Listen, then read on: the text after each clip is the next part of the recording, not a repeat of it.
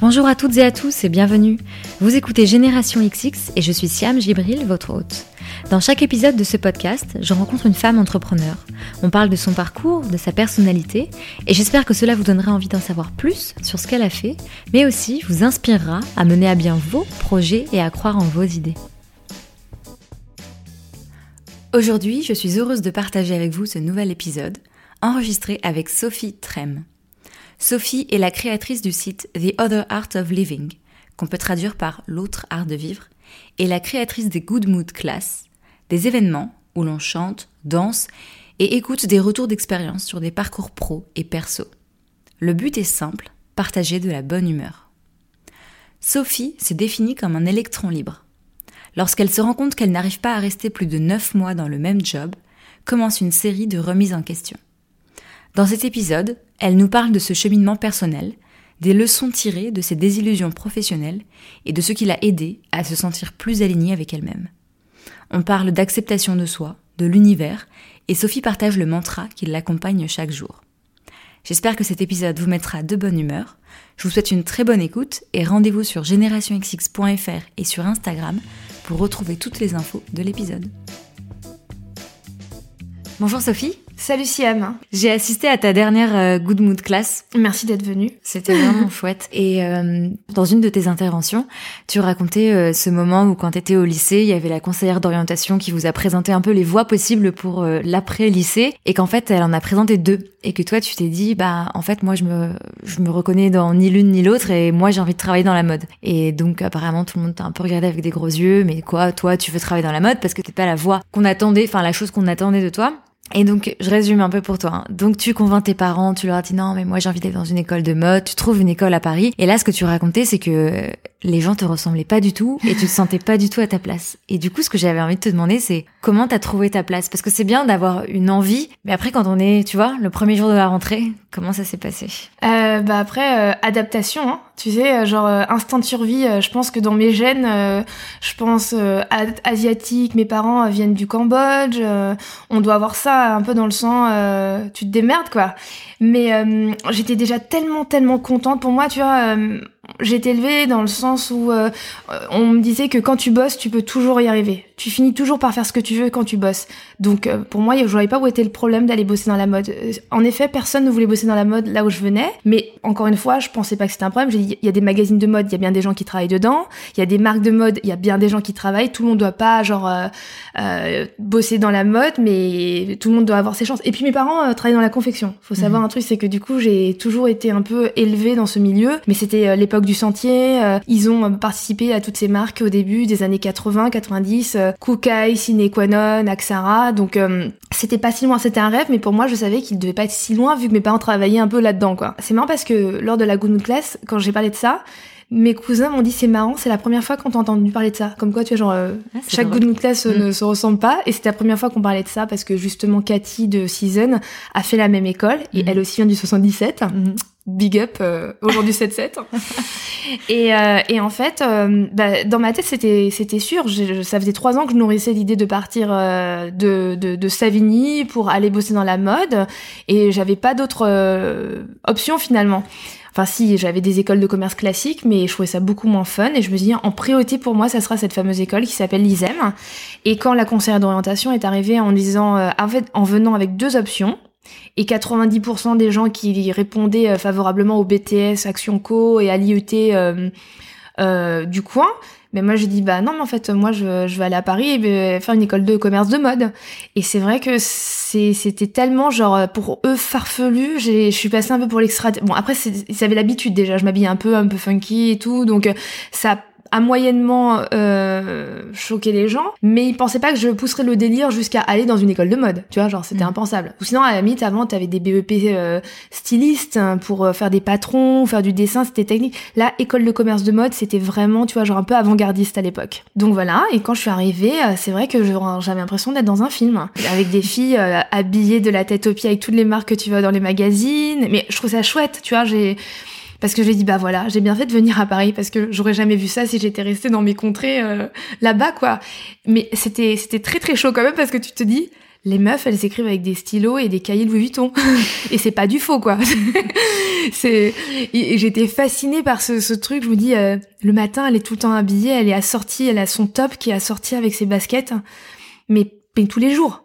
Genre c'est pas un hasard. Mm. Et après j'ai entendu dire qu'elle allait chez le coiffeur pour se laver les cheveux, qu'elle se lavait jamais les cheveux euh, ailleurs que chez le coiffeur. Chez Jacques Desange à l'époque c'était le truc de fou, tu vois. Et, et euh, t'as l'impression que c'est un film ou une blague, mais je savais que c'était quand même pas tellement normal, tu vois. Mais après il y avait pas que des filles comme ça. Il y avait des filles aussi qui venaient de banlieue, qui elles aussi elles trouvaient. Et puis elles parfois qui trouvaient ça vachement plus dur à, à vivre parce que il mhm. y avait un trop gros écart entre leur vie. Tu rentres tous les jours dans le, tu reprends le RR parce que toi tu sais que tu as payé ton ton crédit pour euh, payer tes, enfin tu vas payer ton crédit à la sortie des études alors que elle euh, bah c'est papa et maman qui ont payé les études et puis bah si ça marche pas on changera d'école l'année prochaine. Euh, mais après c'est la vie. Moi je me suis pas dit que tu vois genre c'est dur c'est injuste ou quoi que ce soit. C'était juste la vie comme elle était. Il y a il y a de ça il y a de tout. Et après, toi, comment tu fais pour, euh, pour t'en sortir? Et c'est hyper rigolo parce que, tu sais, euh, je vais te raconter une anecdote que je n'ai jamais racontée, ça faisait longtemps. Euh, premier stage de fin d'année, euh, de la, la, première année où j'arrive au mois de septembre, 98. Putain, ça fait longtemps. ça fait 20 ans. Et euh, y avait, on avait un tableau, tu sais, à l'entrée euh, où tu trouves les, les, les, trucs de stage. Mhm. Et donc dès qu'il y avait un stage avec marqué Christian Dior, même si c'était pour marquer photocopie ou euh, café, tout le monde se ruait et tout le monde postulait pour aller faire le stage Christian Dior photocopie machin. Et il y avait un stage où il demandait, c'était pas un stage, hein, c'était un boulot de Noël, ouais. d'assistant paquet cadeau pour Noël. Il n'y avait pas marqué le nom de la marque. D'accord. Et bah bizarrement, personne n'a appelé. Mais moi, j'ai vu que c'était pas un, un, un, stage. Je me suis dit, c'est cool, ça va peut-être être payé, quoi. En plus, ça va être chouette. Et j'appelle. Donc, je, je, j'appelle euh, le numéro et euh, il décroche. Et Fondation Quartier, bonjour. Et là, je me dis, euh, je, je, je suis où, pardon? Fondation Quartier Vous venez d'appeler? J'ai dit, ouais, j'ai dû me tromper. En fait, je, je sais pas, j'ai appelé un numéro parce que pour. Euh, elle me dit, mais pourquoi mademoiselle vous appelez? Bah, Je sais pas, il y a marqué euh, poste de assistant, paquet cadeau. ils me disent, oui, c'est ça, c'est ici. C'est marrant, vous êtes la première jeune fille à avoir euh, répondu à cette annonce qu'on a passée. J'ai dit, bah, c'est normal parce que vous avez pas mis le nom de la boîte. Elle me dit, mais on a fait exprès. Et c'était incroyable. Donc du coup, le premier euh, Noël, euh, je me suis retrouvée chez Cartier sur la place Vendôme et j'y suis allée après tous les ans. C'était mon job de, des vacances de Noël où genre, mais c'était c'était un, rêve. Mais après, ce qui est marrant, c'est que j'ai ramené tous mes potes. Ils ont travaillé dans toutes les autres boutiques les années d'après, quoi. Mais à la base, la première année et, et quand je suis arrivée, c'était une ancienne élève de l'ISEM qui elle connaissait exactement le profil des gens. Elle m'a dit, en fait, je sais exactement comment ça se passe. Quand tu marques le nom, tout le monde vient. Et du coup, tu, tu peux pas bien recruter parce que tout le monde est appâté par le nom. Et ils veulent, ils sont juste intéressés. Nous, on voulait quelqu'un qui, qui soit là pour travailler et qui mérite. Et donc, euh, bienvenue, tu es la seule. donc, c'était très, très drôle. Du coup, ça a été ta première expérience dans le dans ce monde du luxe et de la mode que tu que tu voulais euh, pénétrer en fait. Exactement. Et c'est marrant parce que ça avait beau être euh, une grande maison, euh, quartier, c'était c'était comme un rêve de petite fille. Mm. Tous les matins déjà rien que de marcher pour aller sur la place Vendôme. En fait, déjà tous les jours, je me disais mais quelle chance juste de traverser cette place le matin. Et la première chose que j'avais à faire tous les matins, c'était de nettoyer les bijoux. Et c'était mon plus gros kiff, figure-toi. parce que j'ai j'ai essuyé les bijoux et je les essayais en même temps. et rien que ça, je me disais, mais c'est complètement dingue. Et après, j'ai appris tellement parce que c'était la plus petite boutique et c'est une boutique hyper particulière avec une directrice euh, géniale qui m'a pris sous son aile avec une équipe incroyable. Ils m'ont appris des choses qui aujourd'hui me servent encore dans la vie de tous les jours. Quand ils m'ont dit, euh, tu sais, Sophie, faut toujours apprendre à traiter chaque client de la même façon, qui viennent acheter euh, la petite bague Trinity à la parure euh, qui coûte genre 500 000, parce que aujourd'hui celui qui a mis toutes ses économies pour euh, genre la bague Trinity, tu peux pas savoir comment demain il deviendra peut-être celui qui achètera la parure. Et celui qui a la parure aujourd'hui, demain tu sais pas ce qui peut se passer. Comment ça s'est passé tes expériences d'après? Parce que du coup, ce qu'on disait, c'est que la mode, c'était un milieu qui te faisait rêver, c'était un milieu aussi dans lequel tu avais baigné. Là, c'est différent parce qu'on parle vraiment du monde du luxe, qui est encore autre chose. Est-ce que ça correspondait à tes attentes en fait? Ouais, totalement. C'était complètement. Et jusqu'à quand ça a correspondu à tes attentes? ça, en fait, je savais que, comme dans le Diable s'habille en Prada, tu savais que tu, tu, tu travailles dans un milieu qui est dur, où tu te fais flinguer parce que t'es pas bien habillé ou parce que t'as pas dit le bon mot et t'as une question d'attitude. En tant que stagiaire, ça Mhm. passe encore, tu vois, parce que t'es juste la stagiaire. Mais après, quand t'as vraiment un rôle à jouer, t'as un rôle. C'est dans tous les sens du terme. euh, ta responsabilité, ton style, ton look, comment tu sors, où tu vas. Il y a beaucoup de choses. Après, c'est peut-être un jeu dans lequel faut pas rentrer. Parce que si t'y vas, il y a, y a- y a beaucoup trop de choses à faire, je crois. Et moi, je pense que j'ai pris le parti dès le départ de pas rentrer dans le jeu et de faire juste ce que j'avais envie de faire, que les choses se fassent en fait. J'aime bien que les choses soient. J'étais plus dans le doux que dans le être, parce que je voyais trop de jeux, de d'apparence, d'ego, et je me dis tout ça pour ça quoi. Mais alors, qu'est-ce qui te faisait rester? Euh, L'expérience. Parce que en fait, tu cherches toujours à avoir un peu plus d'expérience et tu te lis d'amitié avec les gens parce que il y a, j'ai rencontré des gens formidables, je me suis fait beaucoup d'amis. Ça devient comme une famille aussi. En plus, j'étais pas dans le milieu de la mode après euh, traditionnel, j'étais dans le monde des créateurs, de l'artisanat, donc euh, avec des codes particuliers. Il y avait vraiment une histoire derrière chaque vêtement, derrière chaque créateur, euh, quelque chose que t'as envie de soutenir, quoi. Tu vois, mais après, tu sais que le vêtement, il y en a cinq exemplaires dans le monde. euh, Mm. et qu'au final euh, tu parles vraiment à une élite et, et vraiment vraiment pas tout le monde. Je me suis demandé quand même, euh, je me dis, je crois que j'ai envie de faire quelque chose qui parle un peu plus euh, aux gens et qui contribue à quelque chose. Vraiment, euh, tu vois, ça a commencé un petit peu comme ça. Je me dis putain, il faut que je fasse quelque chose qui serve à quelque chose. De là, ce que je faisais à l'époque, c'est c'est un peu trop limité euh, dans le champ d'action. J'aimerais être un peu plus dans le doux de euh, d'un scope plus plus plus large. Quand t'es sortie de l'école, quand t'as été diplômée, à quoi tu rêvais? Comment tu voyais ta carrière? Est-ce que tu t'imaginais une carrière ou est-ce que tu te laissais un peu aller aux opportunités qui se... Ah ouais, j'avais- des images euh, assez précises parce qu'à l'époque, tu vois, genre, euh, c'est pas comme aujourd'hui où euh, tu te dis, bah demain je change de taf. moi vraiment, j'ai pas du tout grandi dans cette optique. Tous les gens autour de moi, encore aujourd'hui mes amis, ils sont restés 10 ans dans des boîtes. Enfin, c'est vraiment, c'était 5 ans, 10 ans, t'as un poste, tu voulais être chef de produit, tu voulais être styliste euh, directrice de collection, directrice de la com, directrice commerciale, et euh, t'avais une ambition, c'était d'être euh, genre souvent euh, le poste dans lequel t'étais stagiaire. Souvent, ça ressemblait à ça ton stage de fin d'année devait ressembler un petit peu euh, à ce que ça allait donner plus tard.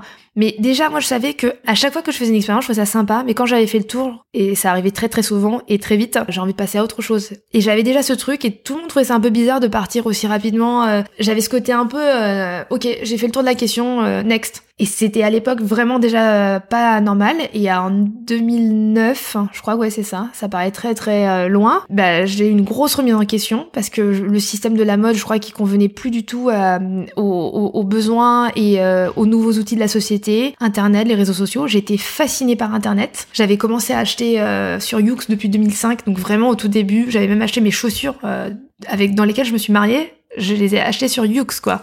Et, et je trouvais ça génial. Je me dis, c'est ça l'avenir. Enfin, le présent, le futur, l'avenir, c'est ça. Et je voyais bien qu'autour de moi, personne ne comprenait. Et donc, tu te dis, ok, Internet, c'est génial, euh, il y a un truc qui est en train de se passer. Est-ce que tu vas travailler dans ce secteur, du coup? Ah mais j'étais obligée. J'étais j'étais euh, obstinée. En fait, à la naissance de mon premier fils en 2008, bah ça m'a vraiment remis en question et je me suis dit euh, c'est bien, mais là faut vraiment que je passe à l'acte. Je veux bosser dans Internet. Je veux bosser dans Internet. À l'époque, mon rêve c'était net à porter parce que ça venait d'ouvrir. C'était vraiment euh, genre euh, génial quoi. L'avenue Montagne en un clic. euh, Genre j'ai dit c'est bon. Il est là le, le, le- job de rêve, sauf qu'il était à Londres et que bah j'avais aucune expérience, mais a, a priori je pense que les gens avant d'avoir une première expérience, il y en avait pas beaucoup non plus qui en avaient. Surtout dans tout nouveau ouais, comme, c'était comme nouveau. domaine.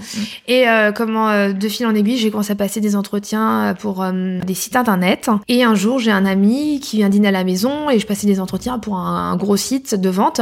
Et il me dit mais pourquoi tu vas bosser chez vente privée? Et moi je lui dis bah j'adorerais, mais euh, enfin je pense pas qu'ils m'attendent, tu vois. Genre c'est un peu genre le gros leader du truc et tout. Et il me dit non mais tu devrais vraiment bosser là-bas. Et moi je lui dis je sais, mais eux ils le savent pas.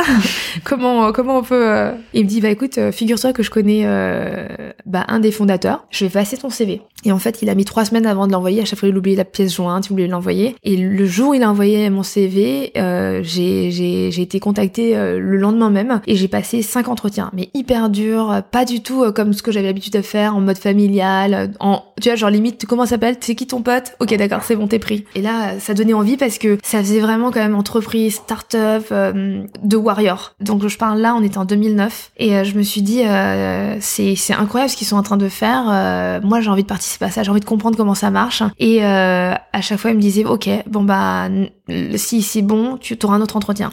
Et arrivé au cinquième entretien, donc euh, normalement, tu vois, genre t'en as passé du temps quand même, tu t'es bien battu, c'est bon quoi en fait, cinquième. Et ils me disent, bah écoute, tu t'es bien démerdé, on a eu beaucoup euh, d'échos euh, positifs sur ton profil qui est apparemment très atypique. En revanche, le poste pour lequel on t'avait vu a été pourvu en interne. Donc en fait, en fait malheureusement, on n'a pas de poste à te proposer. Qui n'a, jamais entendu cette phrase? Au bout de cinq fois, au bout de cinq entretiens, t'as un peu les nerfs.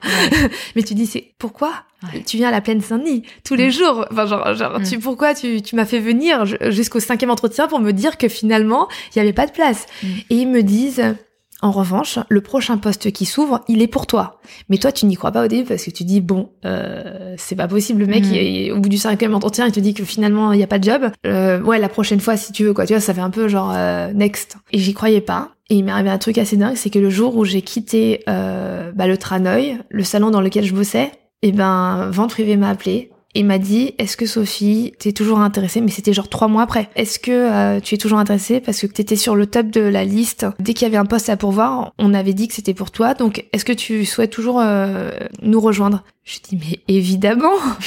Donc euh, donc voilà comment j'ai rejoint vente privée où je ne suis restée que neuf mois mais c'était une très très bonne expérience. J'ai aperçu ce que c'était euh, de bosser dans une vraie boîte dans internet et, surtout que en fait acheteur chez vente privée tu fais de la négo. Tu fais de la négo euh, de de de haut haute voltige quand même. Et euh, j'ai beaucoup appris mais je me suis dit c'est pas mon truc. Et pourtant j'y arrivais c'était ça le gros la, la, la struggle comme dirait Vandame la lutte. La lutte que j'avais en moi c'est que je dis c'est bizarre parce que en fait t'es bonne à ce que tu fais et j'arrivais pas à déterminer si j'aimais ou je détestais ce que je faisais. J'avais, je me rappelle, j'avais une, une, je disais à mon mari, j'ai l'impression que tous les lundis matins, je me mets en apnée jusqu'à vendredi soir. Et ça, quand j'y repense maintenant, quand je sais que la respiration c'est quand même fondamental, il y avait quand même un petit souci. Mais je savais que le problème venait de moi, parce que je voyais bien que les gens s'éclataient. Comment justement t'arrivais à savoir ça? À faire le pas en arrière, à te regarder, tu vois un peu de, de haut et te dire. Mais tu vois bien que les gens s'éclatent ou que genre euh, ils ont pas l'air de se poser autant de questions que toi. tu vois bien que les gens euh, ils ont pas l'air de trouver ça bizarre. Il y avait que moi qui trouvais tout bizarre quoi. Quand les gens me disaient que c'était génial d'acheter des t-shirts euh, Etam à 2 euros, bah moi je me disais non c'est pas normal parce que moi je pense à mes parents. en fait tu te voyais pas de haut juste tu te voyais de l'intérieur. Enfin, mais totalement tu sentais à l'intérieur que c'était pas exactement exactement. Mm. et surtout j'avais euh, l'historique qui faisait que ça collait pas avec mon histoire. Mes parents qui bossent euh, dans la confection je sais combien ça coûte de produire. Comment ça peut arriver à 2 euros à un moment donné si ça coûte 2 euros de le faire? À un moment donné, il y a quelqu'un qui, qui, qui, qui, il y a plus personne, sinon, tu vois, genre, et c'est pour ça que je comprenais que déjà à l'époque, bah, il y a eu la délocalisation de toutes les, toutes les confections et tout, tout le monde avait parti, euh, soit au Maghreb ou au Pakistan ou en Chine, et que, bah, c'est comme ça qu'on avait perdu déjà tout un corps de métier. Et je me suis dit, même les magasins, ils vont, il va leur arriver la même chose si ça continue, quoi. Et c'est quoi la suite après ce constat? Qu'est-ce que tu te dis? Tu te bah, dis, tu peux pas te battre. pas. Que... Tu peux pas te battre contre ça. Donc en fait, soit tu décides de contribuer ou de partir et de ne pas pas faire partie de ce truc. Et c'était le seul moyen que je voyais. Et puis euh, entre temps, mes mes amis du Tranoï euh, de l'époque, bah, que j'avais quitté, m'ont rappelé parce que eux, ils avaient besoin de transformer euh, le côté internet de, de, de, leur histoire. Et moi, je me suis dit bah ok, bah j'ai appris beaucoup de choses, on va transformer. Je les ai accompagnés pour le début du e-commerce de l'éclaireur et tout. Et je me suis dit bah il va y avoir une autre phase, c'est que tout le monde va avoir besoin de e-commerce à un moment donné. Parce qu'à l'époque, c'était pas le cas. Tu vois, 2009-2010, mm. mm. c'était vraiment euh, l'ère du, du discount. Il y avait que genre des acteurs du, du, du déstockage qui étaient sur Internet. Et c'était le début des blogs. C'est marrant que tu me dis ça parce que moi j'avais lu que c'était en 2013 que tu as lancé ton blog, The Other Art of Living, l'autre euh, art de vivre. Et j'avais lu que c'était à ce moment-là que tu avais fait une formation dans le web. Mais en fait, tu étais déjà hyper Internet, tu avais déjà eu toute cette... Formation avant, enfin toutes ouais, tes expériences avant en fait. Moi j'ai mis en fait les mains dans internet euh, très vite. Euh, mon mari il bossait euh, déjà, il était dans, dans l'hébergement, il a toujours été dans la tech. même en 97, on a eu internet chez moi à l'époque du modem parce que je voyageais beaucoup. Aux États-Unis, tous mes cousins avaient internet, donc ma mère quand on est arrivé, quand elle a entendu le mot internet en France, on avait chez nous, on était les premiers de tout notre quartier, je me rappelle. On était les seuls à avoir un modem quoi. Mais en fait il y avait ma vie, mon travail et internet c'était genre le téléphone, tu vois et après, euh, c'est vraiment à partir de 2009 que je me suis dit, non, en fait, il va falloir rentrer dedans. Ton travail, il va être dedans parce que sinon, euh, c'est, ça me semblait évident. Je voyais, en fait, je sentais que le monde était en train de se transformer. Et je me dis, c'est évident, c'est normal. Il est en train de se passer quelque chose. Si toi, tu ne changes pas, tu vas pas, tu vas, tu vas passer à la trappe, quoi. Il faut que tu suives euh, le truc. Quand tu crées ton blog, du coup, t'en es où de ta vie professionnelle et de tes questionnements perso? J'ai bah l'impression d'être un peu un psy quand je pose ce genre de questions. Mais d'habitude, c'est moi qui pose ce genre de questions. non mais c'est très drôle. Non mais ça, c'est forcément oui à, un moment donc c'est. Bah en fait j'en étais nulle part justement. C'est mm. bien ça le problème, c'est qu'en fait j'ai continué à, chaque fois il y avait toujours un problème dans toutes les aventures que je commençais, que ce soit un début de start-up ou d'une entreprise, j'y arrivais pas. En fait soit je je j'arrivais pas à comprendre le raisonnement euh, de, de l'entreprise, soit euh, par accident la boîte devait fermer parce que euh, pas de bol, pas de bon financement au bon moment, truc et tout. Donc au bout de neuf mois tu fermes le truc parce que c'est ça la vie de start-up. Hein, c'est comme les castings. Avant d'avoir un rôle, t'en as essuyé 10. Bah moi, j'en ai essuyé. Hein et jusqu'à me dire bah peut-être que le problème c'est moi. Je franchement je me suis dit c'est pas possible. Genre j'arrive pas à rester dans une boîte plus de 9 mois. Il y avait un truc un peu symbolique quoi, tu vois, 9 mois et j'ai eu un, un, un, déclic. En fait mon, mon mari euh, a trouvé un, appartement qui était une médecine du travail et en fait euh, bah fallait un crédit euh, pour pour acheter la maison et moi j'avais pas de job. J'étais en freelance depuis deux ans et on a eu une chance incroyable c'est que hum, le mec qui nous a fait la simulation pour la proposer au propriétaire s'est trompé et a marqué qu'on était acheter l'appartement. Alors qu'en fait, deux jours après, il m'a contacté pour me dire qu'il s'était trompé parce qu'il avait marqué que j'étais en CDI alors que j'étais en freelance, mais que la banque n'accepterait jamais de nous prêter l'argent pour cette maison. Et du coup, j'étais en, en bad total. C'était mon gros coup de cœur euh, dans le 13e où je voyais de la verdure à travers la fenêtre, de la lumière de fou et je me suis dit mais c'est la maison de nos rêves. Et euh, je suis en train de foutre en l'air notre rêve à cause de mes conneries parce que je suis toujours en train de trop me poser de questions. Et en fait, euh, j'en étais vraiment à me dire, toi, t'as un problème, mais pourquoi tu fais subir ça à tout le monde, à ta famille? Et à cause de toi, tu pourras pas acheter la maison de tes rêves. Quand tu dis ton problème, ton problème, c'est que t'étais en freelance et pas en CDI. Il y avait ça, mais il y avait aussi le fait que genre, euh, je, j'arrivais pas à, à fitter dans une entreprise je ne fitais nulle part. Mais en plus, le pire, c'est que c'est pas les autres qui me le reprochaient, c'est moi, en fait, qui partais tout le temps. Donc, j'avais bien conscience que c'était moi le problème. Pourquoi je peux pas comme tout le monde à juste prendre un job, s'éclater, et j'y arrivais pas. J'avais trop de, de jugement, tu vois, il y avait trop de petites voix dans ma tête qui me disaient que je le sentais pas. Mais à l'époque, je savais pas que c'était mon intuition. Et donc euh, j'ai un pote qui m'a dit écoute euh, je vais pas te faire un cadeau cette boîte c'est une boîte de dingo mais viens tu, tu vas l'avoir ton CDI. Il a il a eu raison une boîte complètement de dingo, mais j'ai eu mon CDI et euh, j'ai eu mon crédit par euh, chance et je devais rester trois mois et je suis restée un an. Et au bout d'un an, j'ai négocié un licenciement économique. Et ce qui est rigolo, c'est que la boîte s'appelait Born et j'ai quitté cette boîte, je, je, suis tombée enceinte le premier jour où j'ai quitté la boîte. Et c'est là que j'ai rencontré les mecs de Quant. Par la suite, euh, je les ai rejoints après. Et en fait, quand j'avais quitté Born et que j'allais au chômage et j'étais enceinte, je m'étais dit plus jamais de ma vie, never ever ever again, je ne retournerai dans une entreprise. Je vais rester au chômage toute ma vie.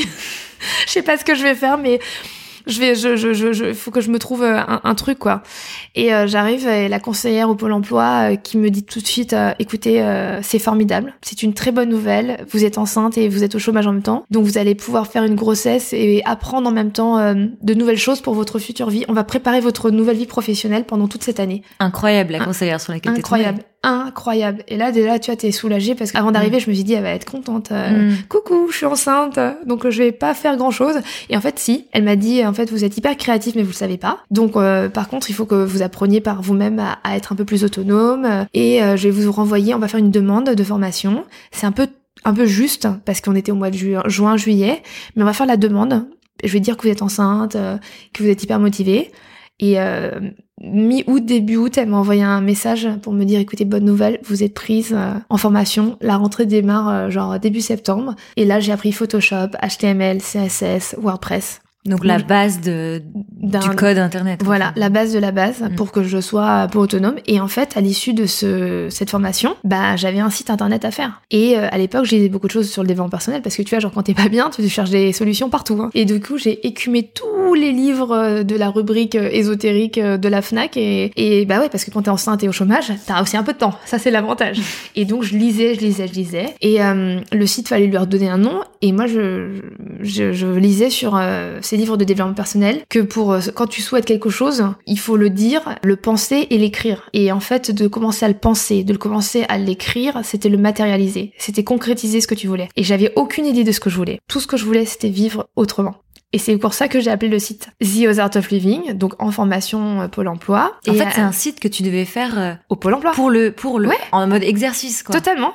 Totalement. Et j'ai gardé le code de ce truc, je l'ai amené à la maison. Et euh, mon mari m'a dit bah tiens on achète l'URL, comme ça tu t'en serviras pour mettre tes, tes prestations futures de ta prochaine vie. On n'avait aucune idée. Et crois-moi en 2009, c'était en 2011 pardon en 2011, quand t'es enceinte, que tu sais pas trop ce que tu veux faire euh, et que tu dis aux gens que tu vois, euh, t'attends de savoir ce que ça sera ta prochaine vie et euh, que t'as des crédits, entendu, tout le monde te dit mais pourquoi tu vas pas juste chercher un job comme tout le monde? Et moi, dans ma tête, j'ai dit je ne peux pas. Je ne peux pas parce que je sens que faut que je fasse autre chose. Mais je savais pas quoi. Et, c'était la première fois que je me laissais aller à l'inconnu, où j'avais l'impression de couler. Hein. Honnêtement, tu vois, genre t'as juste l'impression d'être perdu, parce que tu me demandes où est-ce que, comment tu te sens, euh, à, quel stade professionnel j'étais quand j'ai créé mon blog. J'étais au plus euh, loin du, de l'océan. et c'est comme ça, je pense que quelqu'un m'a dit, c'est seulement quand tu te perds que tu vas aussi loin et que tu te retrouves en fait. Parce qu'à un moment donné, t'es obligé de remonter à la surface et tu remontes avec l'essentiel. Est-ce que tu t'autorisais justement à être perdu ou est-ce que tu te sentais coupable? Les deux. Il y avait un peu des deux. Mais techniquement, t'avais quand même genre euh, le timing du chômage qui faisait que t'avais le droit d'être perdu pendant un certain nombre de mois. Par contre, quand t'arrives genre à la fin du truc et que t'es toujours encore un peu perdu, que t'as eu ton bébé entre temps. Exactement, mais t'es toujours encore perdu. Bah là, euh, mon, mari m'a dit, hein, vraiment, genre c'était le dernier mois, elle me fait euh, concrètement. Tu fais comment là le mois prochain? Et moi je lui disais t'inquiète pas, je sens que l'univers est en train de nous envoyer des, des, des signes que ça va bien se passer. Il fait non mais concrètement tu payes comment le crédit? Parce que l'univers il fait quoi là pour le crédit? Et j'ai dit je sais pas. Et, et, je me rappelle, on était en mois de juillet à Malte chez ma cousine. Juillet, tu vois, genre pas le moment où genre t'as des, des traces de, de ce qui pourrait se passer. Et je me rappelle qu'au mois d'août, en 2014, euh, j'ai eu euh, bah, l'éclaireur, euh, j'ai eu un autre job, Maralex à l'époque qui m'a proposé de faire la vitrine de la boutique et surtout Quant à lever de l'argent. Et ils m'ont proposé de rejoindre le bateau pour les aider. Au début, même eux, ils savaient même pas pourquoi, c'était juste pour me filer un coup de main. En fait, t'avais rencontré les fondateurs de Quant un peu avant, ouais, qui est donc en 2011, un moteur depuis le tout début, qui est un moteur de recherche alternatif qui en fait trace pas les gens Exactement. avec les recherches qu'ils font. Mais pourquoi t'es pas allé les rejoindre plus tôt? Mais parce que eux parce qu'ils t'avaient pas proposé, ils savaient pas où ils allaient en fait. Mais moi je les ai rencontrés, ils sortaient d'un autre projet, ils s'étaient embrouillés avec euh, l'autre fondateur d'un autre projet dans lequel ils étaient. Quant s'est créé sous mes yeux. Ils m'ont parlé, ils m'ont dit ah tu vois on a une idée, euh, tu vois euh, genre aujourd'hui le monopole c'est pas normal et les gens un jour en auront marre de se faire tracer et j'ai dit mais c'est évident, vous avez raison, c'est comme la bouffe bio. Un jour les gens voudront plus d'OGM dans leur bouffe et ils voudront juste savoir d'où viennent les produits et tout. Et, et ça m'a paru évident. Et à l'époque, c'est marrant parce qu'il m'appelait euh, la chef du fan club de Quant. Parce que j'en parlais à tout le monde, je trouvais ça génial. Et tout le monde prenait pour une folle de croire, une mais Sophie, mais c'est des gros mythos. Jamais de la vie, ils vont réussir. Mais ils sont fous de vouloir concurrencer Google. Je dis, mais c'est comme si tout à coup, quand tu faisais un resto de burgers, tout le monde disait, tu veux concurrencer McDo. Mm. Mais des, la preuve aujourd'hui, des mm. burgers, en veux-tu, en veux, voilà. Passer mm. pareil, en fait, finalement, pour Internet. Il fallait qu'il y ait euh, une ouverture. Et puis après, il y en a qui ont essayé, mais ça, ça a jamais marché. En plus, c'était des gros qui ont essayé. Mais après, euh, bah, je croyais en eux, en fait. Et du coup, ton signe de l'univers, ça a été compte le premier de cette première approche euh, après la grossesse, ouais. Bah ouais, parce qu'en fait, même eux, ils m'ont appelé, ils m'ont dit, écoute Sophie, euh, on sait pas ce que tu pourrais faire, hein, mais viens et faire qu'est-ce que tu veux. Moi, je lui dis, ah non, non, moi, je veux plus jamais de CDI, c'est terminé. Euh. Il fait, ok, ok, fais ce que tu veux. Je dis, ok, deux jours on a, en, freelance, ça m'aidera comme ça à faire mon, blog et tout. Et en fait, j'arrive et je refais le design avec un DA pour, je dis, on peut pas être émoche et alternatif, les gars. va falloir choisir. Faut qu'on refasse le, le, le visuel, c'est pas possible. En plus, du coup, dans ta formation, t'avais appris Photoshop, t'avais ouais, non, mais c'est pas tout fait. non, mais t'avais quand même ces, oui, ces je viens de la mode. Parce que tu dis, je, je savais pas ce que j'allais faire, mais t'avais quand même oui, déjà. Oui, et puis, mais c'est vrai que tu vois, genre, c'est quand même, là, tu arrives en, mode start-up, respect de la vie privée, il parlait que de, de, de, de hacker, de, de, de, tu vois, genre, liberté, euh, fraternité, enfin, c'était, c'était un autre monde, quoi, quand même, tu vois, que des mecs. Comme, euh, comme quand t'étais arrivé dans ton école de mode, au final. Tu découvrais vrai. un autre monde, vrai, des nouveaux vrai. codes. Exactement, exactement exactement où j'ai dû m'adapter, où Ouais. j'ai dû un peu m'imposer et euh, faire mes preuves. Et tu sais, tu sais que tu dois passer un moment où tu vas prendre genre un peu des soufflantes et, et ça va passer. Et c'est ce qui s'est passé. Et après ils m'ont dit que tu peux pas rester que deux jours. On a besoin de toi vraiment euh, à plein temps. Donc euh, CDI. J'avais dit plus jamais. Mais je me suis fait avoir et je suis restée euh, trois ans et demi. euh, mais c'est une aventure euh, incroyable parce qu'on a on, on- on a vécu vraiment de la graine, tu vois, genre au projet euh, jusqu'à mon rôle. J'avais l'impression de l'avoir euh, fini et terminé quand euh, la dernière levée de fonds de 20 millions a été faite. Tu sais, j'ai l'impression que en fait, my job was done. Et en même temps, j'en pouvais plus parce que j'étais fatiguée, parce que je, je, je voyais que j'avançais pas au niveau du blog. Instagram, je vivais un peu sur une sorte de miracle. J'avais euh, tout ça, mais sans rien vraiment faire de bien parce que euh, manque de temps entre la famille, le machin, tu sais, ce fameux équilibre qu'on cherche tout le temps. Et là, j'étais plus du tout, quoi. Oui, parce que ce qu'on n'a pas dit, c'est que du coup, pendant que tu es chez Quant, le petit blog qui au début Voilà. était un exercice euh, Ouais. de ta formation, en fait, il a, Il tu l'as alimenté, tu, il a grandi, tu partageais des recettes, euh, des lieux euh, que tu Voilà. aimais bien, des inspirations déco. mais de moins en moins. Euh, mais il était toujours là. Mais, t'as quand même une ouais. communauté qui, qui, qui te Ouais, suivait, quoi. Ouais, ouais. Et puis c'est marrant parce que récemment, j'ai rencontré des filles. euh, quand j'étais à Maison Objet, euh, j'ai rencontré une lectrice qui devait être là depuis le début. Et c'est marrant parce qu'on s'était jamais vu. Elle est très discrète. euh, elle m'a, elle laisse pas beaucoup de commentaires. Mais c'était complètement fou tout ce qu'elle m'a dit.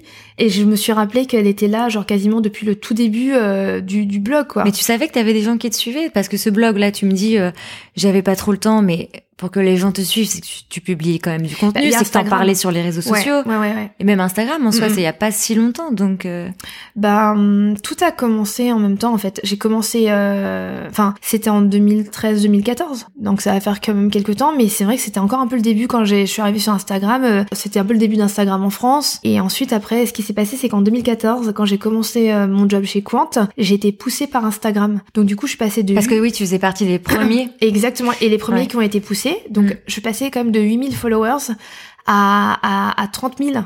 Euh, si tu veux, j'avoue, le premier jour, j'ai cru que je m'étais fait hacker par des robots. Je me dis, oh, il y a 2000 follow faux followers là qui me, euh, qu'est-ce qui t'arrive quoi, tu vois? Et en fait, non, il y avait un petit message de la part d'Instagram. Félicitations, vous venez d'être mis en avant. Donc, vous allez recevoir plein de, plein de nouveaux followers. Euh, Amusez-vous quoi. Mm.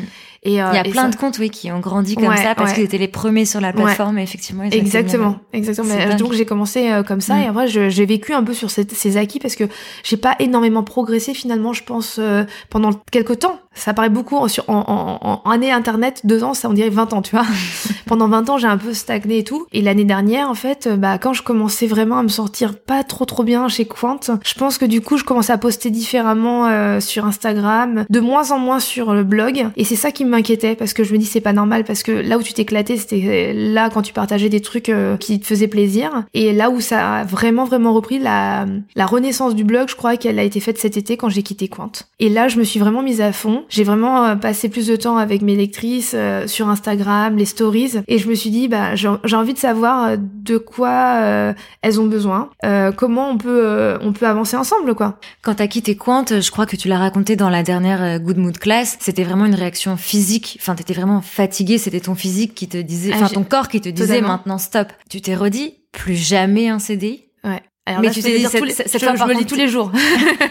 tous les jours, je me le dis. Je me le dis tous les jours là, pourquoi tu fais ce que tu fais? Pour ne plus jamais. Enfin, le CDI, il faut que ce soit Oui. avec ma propre boîte. C'est ça, quand on est CDI, c'est-à-dire plus être dans une entreprise que t'as pas choisie. Voilà, pas- c'est ça parce que je sais que maintenant, en fait, je dois le reconnaître que c'est pas mon truc. Mm. Tu sais, genre j'ai voulu pendant longtemps me voiler la face et me Mm. dire. euh, Après, moi, je suis pas, tu vois, à me dire euh, ouais, tout le monde doit être entrepreneur, tout le monde doit. Bien sûr. parce que vraiment tout le monde ne peut pas le faire. Et en Mm. fait, moi, pendant longtemps, j'ai cru que je n'étais pas capable. C'est marrant parce que moi, je suis par défaut. Je suis parce que j'ai pas le choix, parce que je peux pas être dans une entreprise. Mais j'ai jamais rêvé d'être entrepreneur parce que j'ai entendu toute ma vie mes parents dire que c'est dur d'être entrepreneur et que moi, j'ai fait des études et que c'était euh, justement pour ne pas être comme eux entrepreneur. Tu vois, j'ai j'ai été éduquée sur euh, s'il te plaît, tout, mais pas entrepreneur. Donc c'est un peu une déception, je t'avoue, pour mes parents quand ils ont vu ma première euh, feuille URSAF.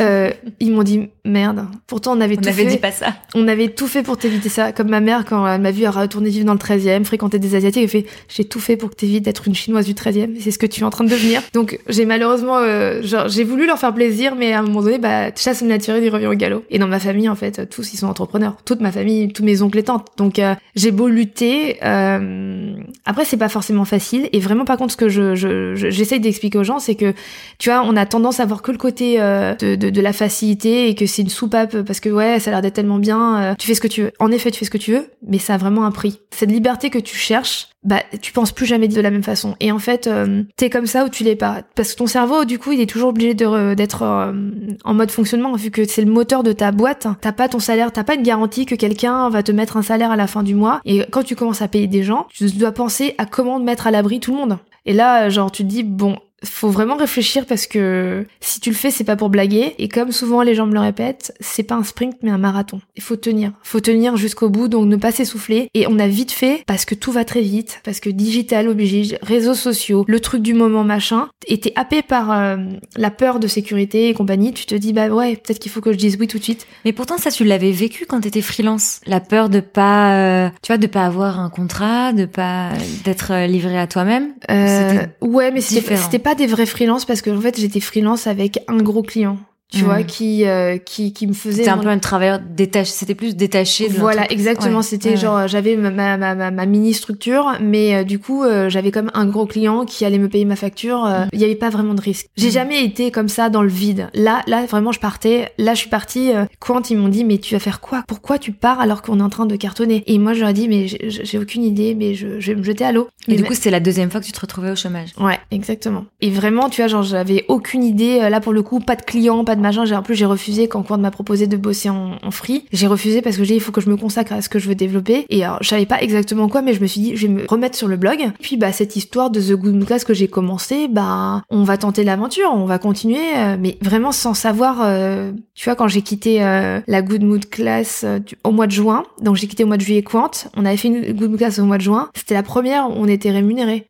La Good Mood Class, du coup, on n'a pas encore dit exactement ce que c'était, mais moi, ce que j'ai lu, c'est qu'en fait, tu avais organisé un brunch avec des lectrices euh, et peut-être des lecteurs du blog, et qu'en fait, quand tu t'es rendu compte que les gens se déplaçaient et qu'ils étaient contents de venir partager des bonnes ondes avec toi, c'est là où tu t'es dit, ah, mais il y a un truc, en fait, il faut organiser des événements. C'est ça qui a fait germer en toi l'idée de la Good Mood Class. Mais parce qu'un des cofondateurs de Quant m'avait nommé The Chief Good Mood Officer chez Quant. Donc pendant des années, j'ai été la TGMO. La, responsable du, du bonheur. Euh. Ouais, enfin plutôt géo quoi. Genre Géo. Plus, je voulais pas être responsable de quoi que ce soit. En fait, moi j'ai toujours été très, euh, tu vois, genre euh, chez Quant, j'étais un peu l'ado quoi. J'étais, je voulais pas de responsabilité. J'ai jamais voulu de poste de direction de machin parce que je suis très électron libre. Et tu vois, genre ici maintenant avec toute cette histoire, je me retrouve à des fois à être trop dans un truc d'adulte et je me dis mais il y a pas plus adulte que moi. C'est c'est flippant quoi. Et bah ouais, j'ai essayé de faire en sorte que le cadre de travail soit un peu plus sympathique et agréable parce qu'on travaillait beaucoup et qu'il y avait euh, beaucoup de pression dans la, la tech, en mode euh, French tech et tout, euh, dans un dans un secteur pareil.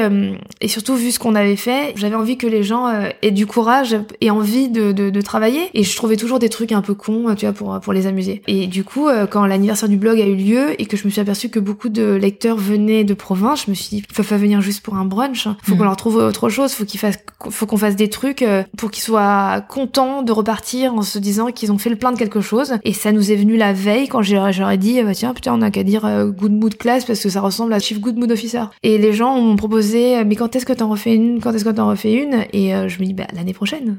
Je sais pas, c'était l'anniversaire du blog. Et on a tenté, et bah, la première a eu lieu à Lyon. Et c'était complètement la folie. On s'est aperçu. et encore une fois, ce qui change tout, c'est le vrai, c'est l'humain.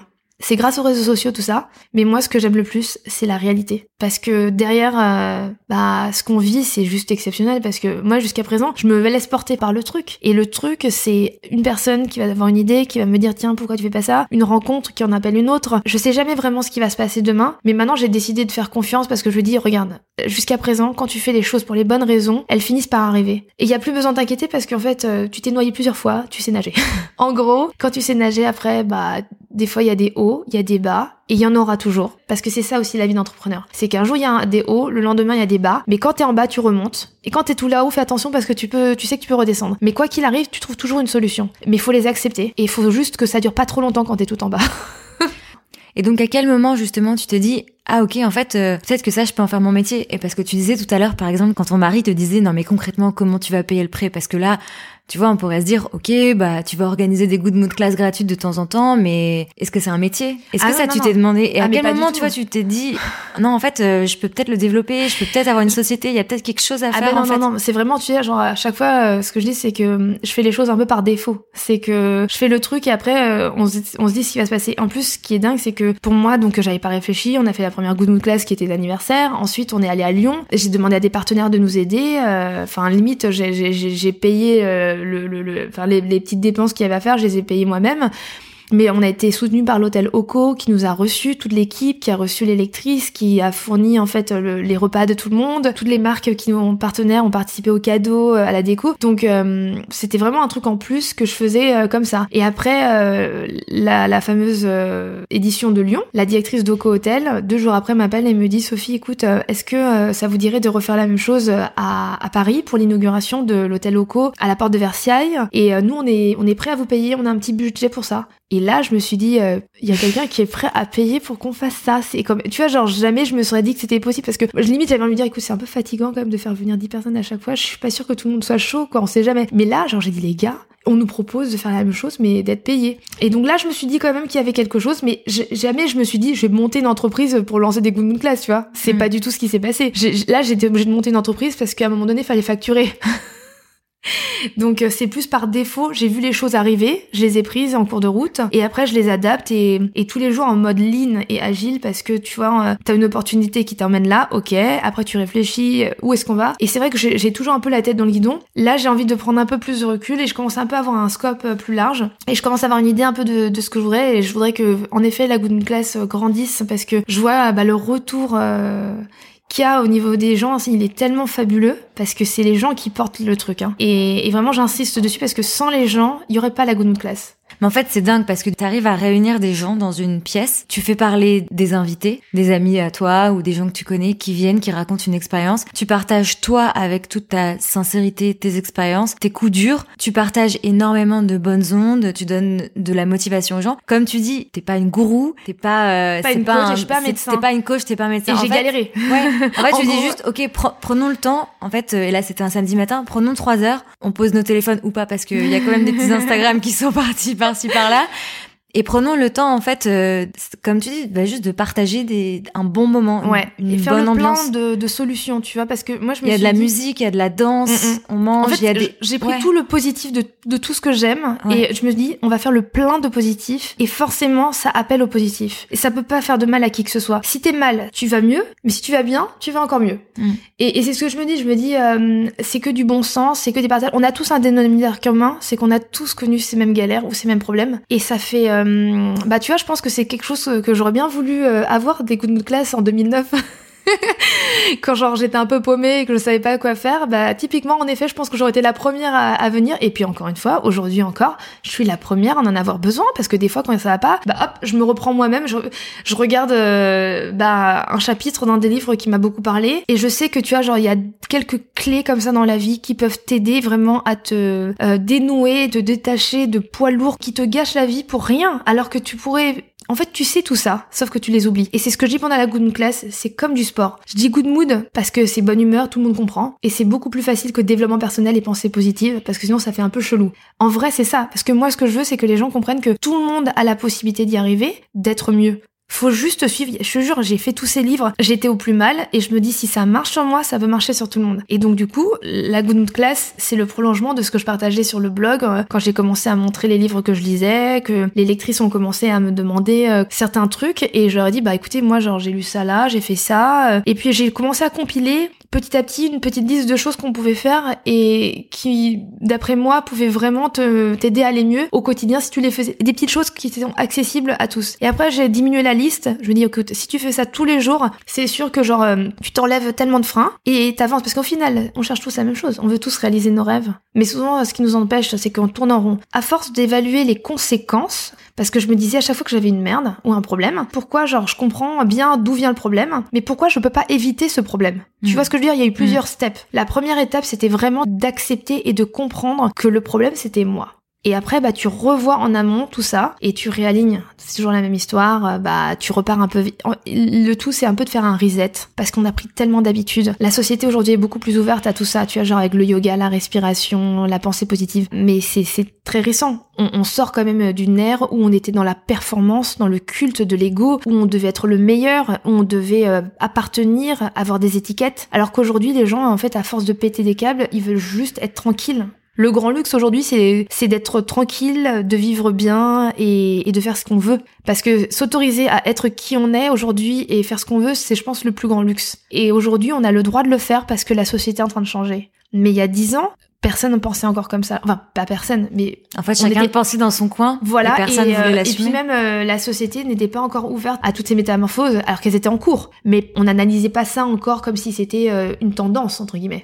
Moi, je me sentais un peu comme une paria au début. Hein. J'étais comme la seule à avoir toujours des problèmes euh, tous les six mois, neuf mois à chercher un boulot. Tu partages ton expérience, tu partages tout ce que tu as appris, toi, comme tu le dis, à travers toutes tes lectures, parce qu'en fait, tu as fait ce travail de développement personnel. Tu te sens en phase? Ouais, bien sûr. Mais complètement, c'est la première fois que je me laisse aller. J'ai plus de limites en fait. J'ai vraiment, je, je m'autorise de penser au maximum de tout. Et quand les choses arrivent, quand tu vois une galère arriver, bah en fait, je sais qu'au fond, elle va se résoudre. Ou que parfois, en fait, faut que j'accepte juste de me détacher de ce problème pour que la solution arrive, mais qu'il y a toujours forcément une solution. Et ça, tu vois, c'est un peu nouveau parce qu'avant, j'étais toujours dans l'anticipation du problème. En tant qu'ancienne stressée, angoissée. Et puis, si ça marche pas, et si ça va pas, en fait, moi, j'avais tout le temps dans ma tête tous les scénarios possibles pour si ça marche pas. Et là, aujourd'hui, ce qui a changé, c'est que j'ai plein de scénarios si ça marche. et si ça marchait, et ça change tout. Et ça, c'est forcément euh, l'apprentissage des galères. exactement. Et ben, à un moment donné, quand tu veux changer, il faut changer. Tu dois changer ta façon de penser pour changer ta vie. Il y a pas de, y a pas de secret. Je dis, mais c'est un truc tout con. La première chose que tu veux changer, change quelque chose sur ton apparence. Mets un rouge à lèvres que tu ne mets jamais. Mets une couleur différente. Change de chemin pour aller à ton travail. Il y a forcément un autre chemin. Et c'est des petites choses qui vont faire en fait, quand ton corps physiquement fait quelque chose, le corps et l'esprit sont reliés. Des fois, c'est ton corps qui va te dire que tu vas pas bien, alors que toi, tu crois que tu vas bien, mais tout à coup, tu te retrouves avec une hernie discale, tu te retrouves bloqué des, des, des, des, cervicales, ou t'as de l'eczéma ou de l'acné. Et donc, en fait, toi, tu crois que t'es au top, mais ton corps, il te dit bien, euh, non, non, il y a un truc qui va pas. Et parfois, c'est le contraire. T'as l'impression d'être pas bien dans ta tête, et pourtant, ton corps ne dirait, mais il y a quand même un problème. Mais en fait, l'un et l'autre communiquent. Et quand bah, les deux vont bien, peut-être, euh, ça y est, tu vas enfin dans la bonne direction, quoi. Je te posais la question un peu en off, mais j'aimerais bien qu'on en reparle euh, dans le podcast. C'est quoi ton ambition? Ah, mon ambition, changer le monde. Évidemment. normalement, j'ai dit que c'était un peu en dernier, mais euh, en réalité, bah, première chose déjà, ce que je me suis dit, euh, ne plus retourner dans une entreprise, essayer de faire en sorte que, tu vois, genre que, que ça, ça soit une, une aventure pérenne qui dure pour toujours. Ça, c'est mon vrai but. Après, de faire vivre toute mon équipe. Priorité euh, à ça parce que j'ai la chance d'avoir une équipe formidable euh, qui m'a suivi dès le départ pour, euh, tu vois, sans savoir où on allait, comment, tout ce qu'on a fait. Il y, a plein de choses qu'on qu'on fait, qu'on fasse un truc payé ou pas payé. Je pense que personne ne verra jamais la différence parce que tout le monde a ce point commun de faire les choses avec le cœur chez dans notre équipe. C'est pour ça, je pense qu'on s'entend très bien. On est tous hyper passionnés. On fait les choses parce qu'on a envie et ça nous plaît, et ça nous amuse et parce qu'on en a besoin aussi. Donc ça, ça serait vraiment mon rêve de pouvoir genre euh, vraiment réussir à, devenir une entreprise et faire vivre euh, bah, les gens avec qui j'aime travailler et contribuer euh, à ma façon à ce que le monde soit un peu mieux, tu vois. Et, quand je fais les good mood class et que je m'aperçois en fait tous les retours des gens qui nous disent en fait c'est c'est c'est dingo les messages que je reçois, parfois j'ai l'impression que c'est pas à nous qu'ils parlent, tu vois. Et je me dis, mais comment ça peut autant leur avoir fait autant de bien, ça leur a donné un déclic à ce point? Comment c'est possible? Parce que j'ai pas l'impression d'avoir fait grand chose. Et comme dit mon mari, mon mari c'est le premier à, rire un peu tout ça, il dit, pourtant tu fais toujours la même chose depuis que je te connais. Parce que je faisais des, des petits événements comme ça avec ma famille, avec mes amis ça, toujours, ça ressemblait toujours à ça. Mes cousins, c'était les premières victimes, c'était eux qui étaient sur scène, mes cousins. Je les prenais et je les faisais faire un spectacle, leur donnais des petits cadeaux, parce qu'on a beaucoup de différences d'âge. Et au final, bah, eux maintenant, ils aident, euh, ils participent euh, au, spectacle, c'est ça qui est rigolo, mais de l'autre côté avec moi. Et euh, ce qu'on aime, c'est quand, bah, quand ça nous fait tellement, tellement, tellement du bien de voir que ça fait du bien aux gens, en fait. Et, et ça, je crois que ça n'a pas de prix, parce que ça donne tellement de sens. Tout à coup, je me pose plus la question pourquoi je le fais Et c'est pour ça que je fais les choses sans, d'une façon très évidente. Et tous les matins, je me réveille, en fait, je m'aperçois que je suis toujours en retard parce que j'ai pas fini tout ce que j'ai à faire. Et, la liste, ça s'arrête jamais parce que tu retrouves aussi des gens sur ton chemin qui ont les mêmes euh, façons de penser, qui ont les mêmes euh, envies ou ambitions et qui sont souvent un peu les mêmes, tu vois. Genre, euh, ce truc de genre, on s'aperçoit que, bah, pareil, on avait un truc qui tournait pas rond, on avait l'impression de jamais fitter quelque part et qu'on avait juste envie de faire du bien autour de nous, mais qu'on savait pas comment. Bah, on se retrouve entre nous et bah, ensemble, on est toujours plus fort, quoi. Il y a plein de gens, tu vois, qui pourraient dire, ouais, moi aussi, j'adorerais euh, pouvoir euh, faire ma passion. Mais en fait, à un moment, il y a un impératif concret qui est d'en vivre. Et en fait, tu disais autre chose dans, dans cette conversation off que j'aurais dû enregistrer juste avant, mais qu'en fait, c'était pas l'argent, c'était pas le problème. Et si tu offrais quelque chose qui avait de la valeur, en fait, tu vas le trouver. Mais exactement. En fait, euh, souvent les gens, euh, quand ils me disent euh, ouais, mais en fait, j'arrive pas à avancer parce que j'ai pas les moyens, j'ai pas le budget nécessaire pour faire ce truc. Et en fait, je me dis ça, c'est prendre le problème à l'envers. C'est c'est un frein que tu te mets et une excuse parce que quand t'as as une vraie bonne idée qui sert à quelque chose. Mm à un moment donné, c'est d'une évidence que elle sera entendue, comprise et quelqu'un voudra t'aider ou tu trouveras une solution. Et par rapport à ce que je te disais, par rapport aux moyens, en fait, euh, ça veut rien dire parce que de la même façon que par exemple, genre quand tu, tu penses combien déjà combien ça coûte et, et ce que ce que tu veux, si tu peux pas l'avoir au prix fort, il y a forcément une solution qui correspond moins cher reprendre l'exemple du saumon, bah il y a du saumon qui vient de chez Lidl et il y a du saumon qui vient de la grande épicerie. C'est pas le même prix, mais ça reste du saumon. Entre les deux, il y a, y a le milieu et à toi de voir. Mais tu peux loger, mais tu peux pas dire je mangerai pas de saumon. Parce que tu as forcément une option qui peut te correspondre. Et donc, il faut penser d'abord à l'utilisateur final, à la personne au bout du, du, fil, de quoi elle, a besoin. Euh, quand tu, tu, tu, tu, tu réponds à un besoin, évidemment, il, il, va se passer quelque chose. Enfin, pour moi. En fait, c'est exactement ce qui se passe avec The, Good Mood Class. Bah oui. Parce... qu'en fait, le besoin, toi, tu l'as ressenti. C'est ce que tu dis. Moi, en 2009, j'aurais adoré avoir ça. Exactement. J'étais la première d'avoir besoin. C'est pour ça que je comprends les gens qui en ont besoin aujourd'hui. Mais par contre, je ne pensais pas qu'il y en avait autant. et puis après, je suis toujours la première surprise à me dire que, bah, euh, en fait, la recette, elle tourne et elle fonctionne parce que pourtant, on n'est pas très, très, euh, tu vois, genre organisé, euh, même si ça a l'air d'être, on, on, on se base beaucoup sur le moment présent et sur l'improvisation, mais les ingrédients de base sont toujours les mêmes. Comme tu dis, bah, la sincérité, parce que moi, c'est vraiment la, la, clé de voûte. Et même les gens que j'invite, tu vois, c'est vraiment l'angle que je, je, je, leur invite à prendre. Je leur demande toujours de partir, en fait, d'un problème. Et pour montrer comment ce problème, ils ont transformé en force ou quelle solution ils ont trouvé pour justement qui leur a permis d'avancer? Parce qu'au final, tu t'aperçois que le dénominateur commun qu'on a tous, c'est toujours ce fameux problème. Et, et, et, les mots qui reviennent à chaque fois, les gens ils sont de la gonouquette, ils disent mais on, sort de là avec de l'espoir. Bah, je pensais pas que tu vois genre ça ferait ça parce que moi à la base j'ai envie d'entendre ça. C'est pour ça que je me mets toujours à la place euh, parce que je suis à la place de, de, de la personne qui vient de la good class. Mais en fait, spontanément, tu vois, genre quand tu fais les choses euh, avec du cœur, je pense, ça se ressent et l'univers te met sur ton chemin, ce qui fait euh, que ça pourra se développer. Donc du coup, euh, on bénit tous les jours Hôtel Solène et, et l'Hôtel Oco de nous avoir proposé un premier cachet et ça nous a permis de transformer ça. Et à chaque fois, on a rencontré des personnes formidables qui nous ont vraiment, mais qui ont décidé de vouloir nous accompagner dans la démarche alors que pourtant la démarche tu sais, tous les jours, les gens me disent, t'as pas une plaquette? T'as pas une présentation? J'ai mis une présentation de quoi tu parles? De l'anniversaire de mon blog. mais après, aujourd'hui, maintenant, ça a l'air d'être un peu plus ça et tout, mais ça reste encore très frais et, euh, et on a envie de garder cette simplicité, ce truc euh, très fun euh, qui fait que l'aventure de la Good Moon Class sera ce qu'elle en sera, selon ce qui va se passer. Tu vois, genre c'est les gens qui viennent, c'est les gens euh, qui qui euh, qui participent, qui qui qui font euh, le truc parce que à chaque fois qu'on a fini une classe, il y a une personne qui est sortie de là, elle a dit écoute, j'ai une idée ou elle en a parlé à sa boîte ou elle en a parlé à quelqu'un et ça nous a toujours permis de rebondir. Donc c'est incroyable quoi.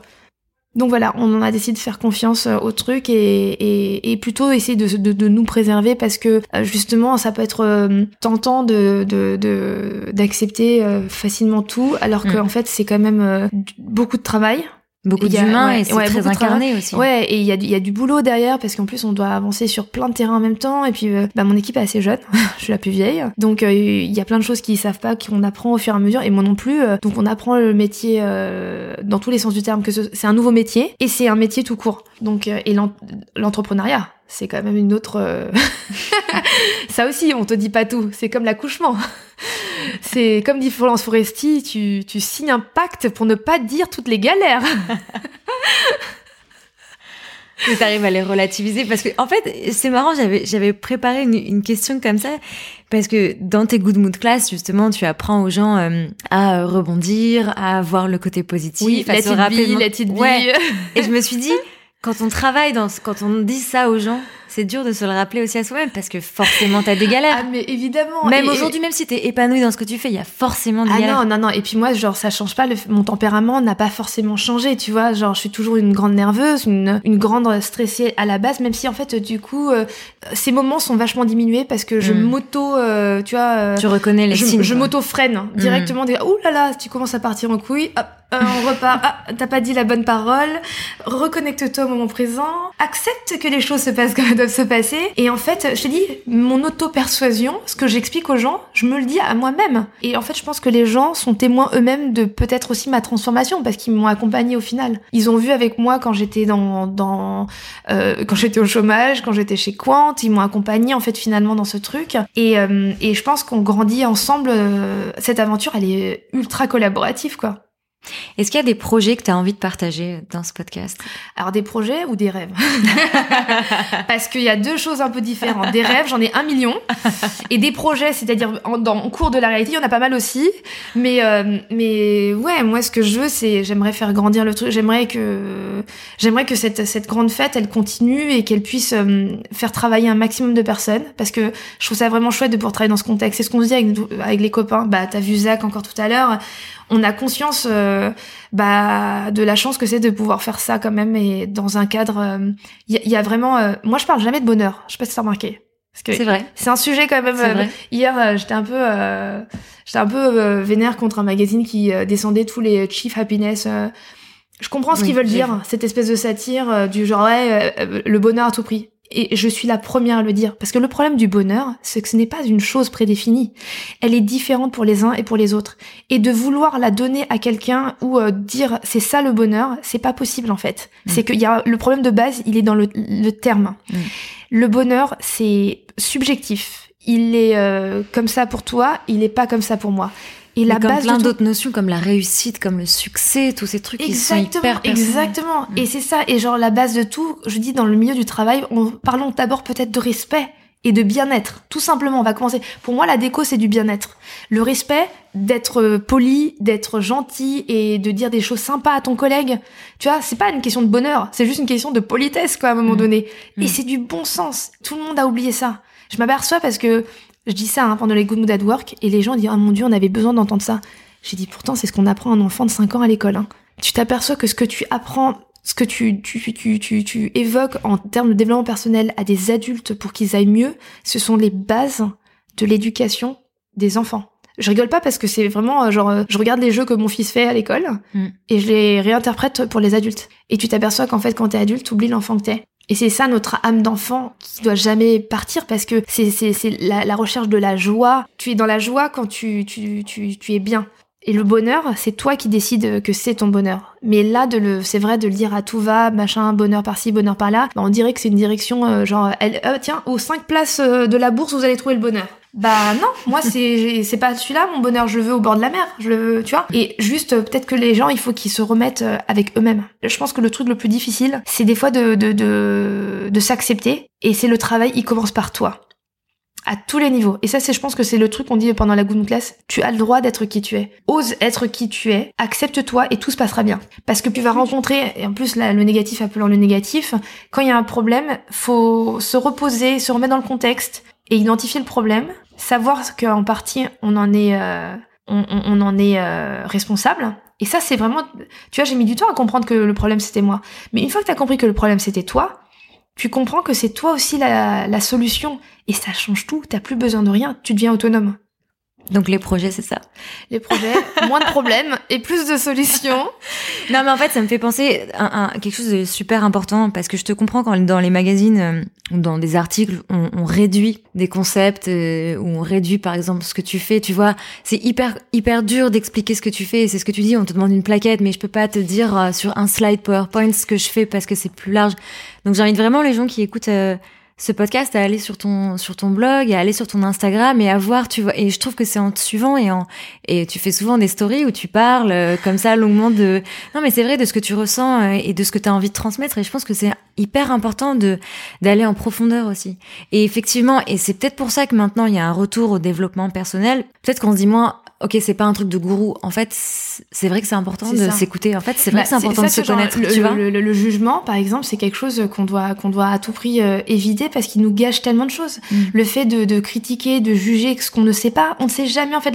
Le nombre de fois où j'entends des gens dire mais ouais, je pense que cette personne elle m'aime pas, il me dit si, il me dit ça. Mais qu'est-ce que t'en sais? T'es en train de te polluer l'esprit, mec. Arrête. T'es en train de te faire du mal pour rien. Et toute cette énergie, tout ce temps, tu pourrais faire quelque chose qui t'est productif. Mm. J'avais complètement oublié en fait. J'ai répondu complètement à côté de la plaque ton histoire tout à l'heure euh, de rêve et de projet. moi, je m'en fous en fait des happiness euh, officers. Moi, je suis plus dans des boîtes, tu vois. Euh, moi, mon rêve, c'est que l'application, elle fonctionne pour que les gens puissent. Parce qu'en fait, on m'a souvent dit le problème de la good mood class, c'est que si tu n'y es pas, bah tu peux pas en profiter. Et comment tu trouves le moyen pour que les gens bah puissent faire quelque chose? Et du coup, je me suis dit c'est vrai, il faut une appli avec une première étape. Donc je suis en cours, je me, j'ai pris du retard. Et typiquement, tu vois, à la base, la good mood class de la semaine dernière, c'était pour fêter le lancement de l'appli. Sur le coup, j'étais très vénère il y a trois semaines hein, quand je me suis fait jeter par Apple et que l'appli était pas bonne. Mais après, bah tu vois, genre au bout de 4-5 jours, je me suis rappelé ce que je me suis dit moi-même et même mon ami Lily me l'a rappelé surtout. M'a dit comme tu dis toujours, Sophie, things happen for a good reason. Et tu sais très bien que si elle n'est pas prête aujourd'hui, c'est peut-être parce que tu dois repenser les choses et que quand ça sortira, elle sera mille fois mieux que ce que tu aurais pu faire euh, le 27 janvier. Et bah aujourd'hui, le projet, bon, il n'est pas abouti, mais l'idée que j'ai euh, finalement modifiée, je me dis, mais en effet, j'aurais jamais pu imaginer ça si on l'avait sorti tel quel. Et elle a une vraie valeur ajoutée aujourd'hui suite aux critiques et aux conseils que m'ont donné euh, les mecs d'Apple. Bah donc voilà, donc le projet c'est quand même l'application. L'application, et puis après éventuellement si on pouvait avoir un lieu physique dans le 13e quand même. voilà, c'est dit. Est-ce que pour terminer, tu veux partager un mantra? Bah C'est toujours le même, mais je pense que tu vois, euh, c'est jamais perdu. Things always happen for a good reason, ça veut dire que les choses elles se passent comme elles doivent se passer. Même si c'est, t'as l'impression que c'est une merde qui vient de t'arriver, c'est pour que t'apprennes quelque chose. Et que si ça arrive, c'est pour que tu rebondisses et que tu grandisses. Mais si tu pars en fait dans ce principe, bah en fait euh, finalement il y a plus trop de freins quoi. Alors qu'avant tu disais ah, mais pourquoi moi? Et pourquoi il m'arrive si bah non bah laisse laisse faire les choses, c'est qu'elle devait se passer comme ça, c'est que t'as un truc que t'as foiré et voilà, c'est tout. Next, avance. Voilà. Merci beaucoup Sophie. Merci à toi Siam. À très vite. Merci beaucoup à Sophie d'avoir partagé avec sincérité son histoire. Pour la suivre, rendez-vous sur theotherartofliving.com et sur son Instagram at theotherartofliving. Si cet épisode vous a plu, n'hésitez pas à le partager sur vos réseaux.